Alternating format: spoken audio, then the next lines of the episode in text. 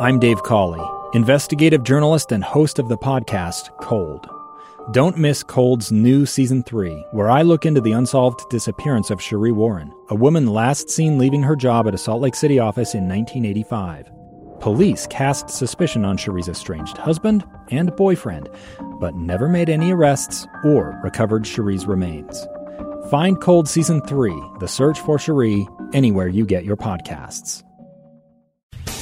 Welcome back, everyone, to Inside Sources here on K S L News Radio. It's great to be with you today. I am Boyd Matheson, and if you're just joining us, we are following the verdict in the Derek Chauvin case uh, as it relates uh, to the death of George Floyd. The verdict has been reached, and uh, we are hearing that it will be read shortly, probably sometime around two thirty Utah time. And so we will continue to monitor that to uh, analyze uh, what is likely to come out of that. And most important for all of us is to start reflecting now. Uh, I'm going to challenge everyone to win the wait. So while we're waiting for the verdict, uh, let's win the wait by thinking about our response.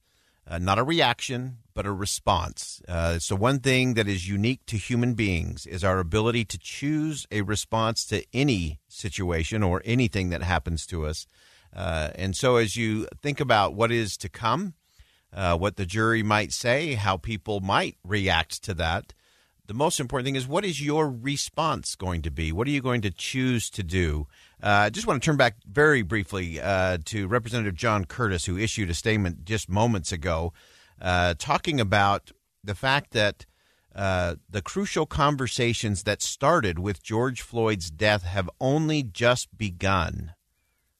And regardless of the outcome of the trial, there is work to do.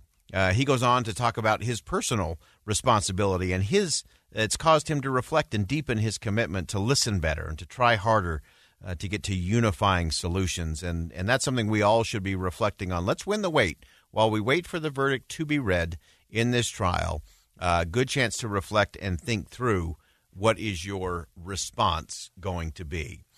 All right. Uh, while we're waiting for that, uh, we're very pleased to be joined by K S L's own Heather Kelly. Kelly, thanks for joining us today. Oh, thank you very much. Uh, one of the things that we have been tracking and following, especially with Utah being such a hub of entrepreneurs and small business owners, uh, we've been really trying to follow and see how things have been progressing as it relates to these P P P loans during the pandemic. Uh, we know there's a lot of businesses who have applied but not received. We know some money was spent and some was saved, and there's still some around. Uh, help us get some clarity on what's right. going on. So the P P P, that's the Payroll Protection Program. The first program was passed last March and early April, and within ten days we were told, oh, all the money is gone. But Congress, because originally we thought, hey, this is only going to be a two-month thing and we'll all get back to business. Right. Uh, so Congress, rightly so, added more money to that original program, P P P one. And basically that's your first loan. If you did apply and you got money, P P P one stands for My First Loan. And you could receive money anywhere from eight weeks up to twenty-four weeks, depending mm. on when you applied okay. for that money. Okay. And I understand that there's actually still some money, even though we've passed two and three and maybe four on the horizon, right. uh, there's still actually some federal funds available within that first tranche uh, of money. Is that correct? Right. Yes. Well, basically, it's if you were a business that you were very fortunate and you managed to make it through this first year, but now maybe you really like you've gone through all of your resources, mm-hmm. you can still apply under P P P one, which means your first loan. Just think mm-hmm. of the one as that's my first loan. Okay. And because Congress did allocate more money to that, we have money available. But we have two issues now.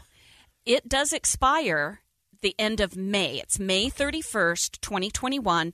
This program is done. It's kaput. But the Small Business Administration says uh, we may not now have enough funds to make it to May. Oh, interesting. So they could be running out of money within the next two weeks. And that includes P P P two, which just means that's the second draw. So let's say you did get a first loan. Yeah. You went through it in twenty-four weeks. Right. I need more money. I still got to pay my employees. Yeah. So now you can apply for a second loan only if you used up all the funds from that first loan, P P P one. Okay. But again, P P P two also expires the end of May. unless all the money's gone before that. Okay. And so important. These were really programs that were designed to help small businesses in particular stay in business, continue to keep people on payroll, on staff, and, and moving forward and getting positioned to to come out of it. Uh, there have been a lot of reports, and I've I've heard from a lot of folks uh, that are saying, hey, you know, I've I've done my application. It just seems to be stalled. It feels like the S B A is uh, is overwhelmed.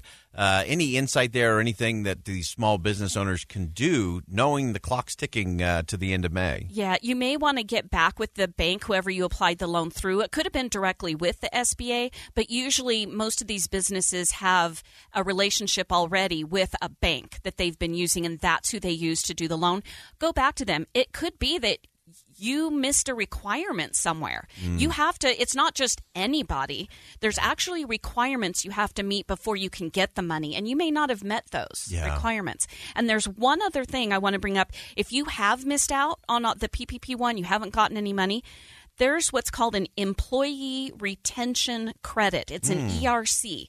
And most businesses, well, not most, but if it be- it would behoove small businesses to actually file taxes every quarter, and you can get a credit just just like as an individual I right. could get an earned income credit. Right. This is an employee retention credit up to thirty-five thousand dollars per employee per quarter, mm. and that does not expire until the end of this year, December twenty twenty-one. Fantastic. Again, there's some requirements you have to meet, but check with your certified public accountant. Make sure you qualify for this employee retention credit. Yeah, fantastic. And that's why you need to listen to Heather's podcast. Yes. Go to K S L podcast dot com. Uh, it's on there on the page, yeah, and a great insight.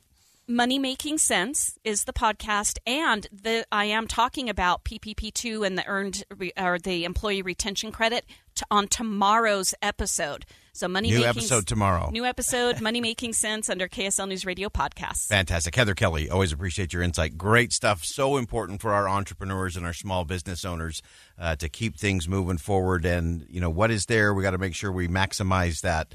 Uh, to keep everything moving forward in the economy. All right, as we uh, come towards the end of hour number one, again, if you're just joining us on K S L News Radio, we are keeping our eye on the Derek Chauvin trial. Uh, the verdict has been reached by the jury. Uh, we are told it will be read shortly. Uh, we're hearing that we'll probably be somewhere around two thirty p.m., between two thirty and three, most likely, uh, Utah time. So we'll continue to watch and monitor that. And as we start to get some early reports in terms of uh, what that verdict is, what it says, uh, and even some of the reasoning behind uh, what they say, uh, the jury will probably give us some insight into what their deliberations sounded like or felt like. Uh, they were in deliberations for about eleven hours. Uh, total, and uh, so it will be very interesting to see how that played out in the jury room uh, and ultimately what that will mean in terms of a verdict in this case. And so we'll continue to follow all of that here on K S L News Radio. Uh, and again, as we kind of round out uh, our first hour today, it's always one of those interesting things on a breaking news day. Uh, we're watching all of the uh, comments and things that are coming in. Uh, and I, I just want to end where we began today, uh, that we do need to think again Uh, about our response. Uh, we, we need to be part of the solution to end what I think is one of the greatest challenges in our nation, and that is rageism. Uh, we have been taught to inappropriately react to rage, to fear, frustration, contempt, uh, all of those things. And when we do that, whether it's in our social media feed or how we treat our neighbor or how we interact with others, uh, that's the biggest challenge to the country. Uh, because if we can't get that right, we can never get to the real conversations we need to have. This particular trial, interestingly enough, uh, to me encapsulates all the challenges we have in the country, all the conversations we need to have about addiction, about race, about criminal justice reform, about families, about communities. And so we need to make sure that we keep focused on the principles and the policies that will help sustain our communities, uh, and do it right. I'm Boyd Matheson. Thanks for joining us on Inside Sources Extended on K S L News Radio. We'll take a quick break for top of the hour news, continuing coverage of the verdict in the Derek Chauvin trial coming up next. It's the story of an American held in a dark Venezuelan prison. Then all of a sudden they all kind of lined up. They pointed their guns at me. And this is the point where I thought, I'm going to die today. I'm Becky Bruce. I spent a year working on Hope in Darkness, which now has more than two million downloads. Find it on k s l podcast dot com or wherever you listen to podcasts.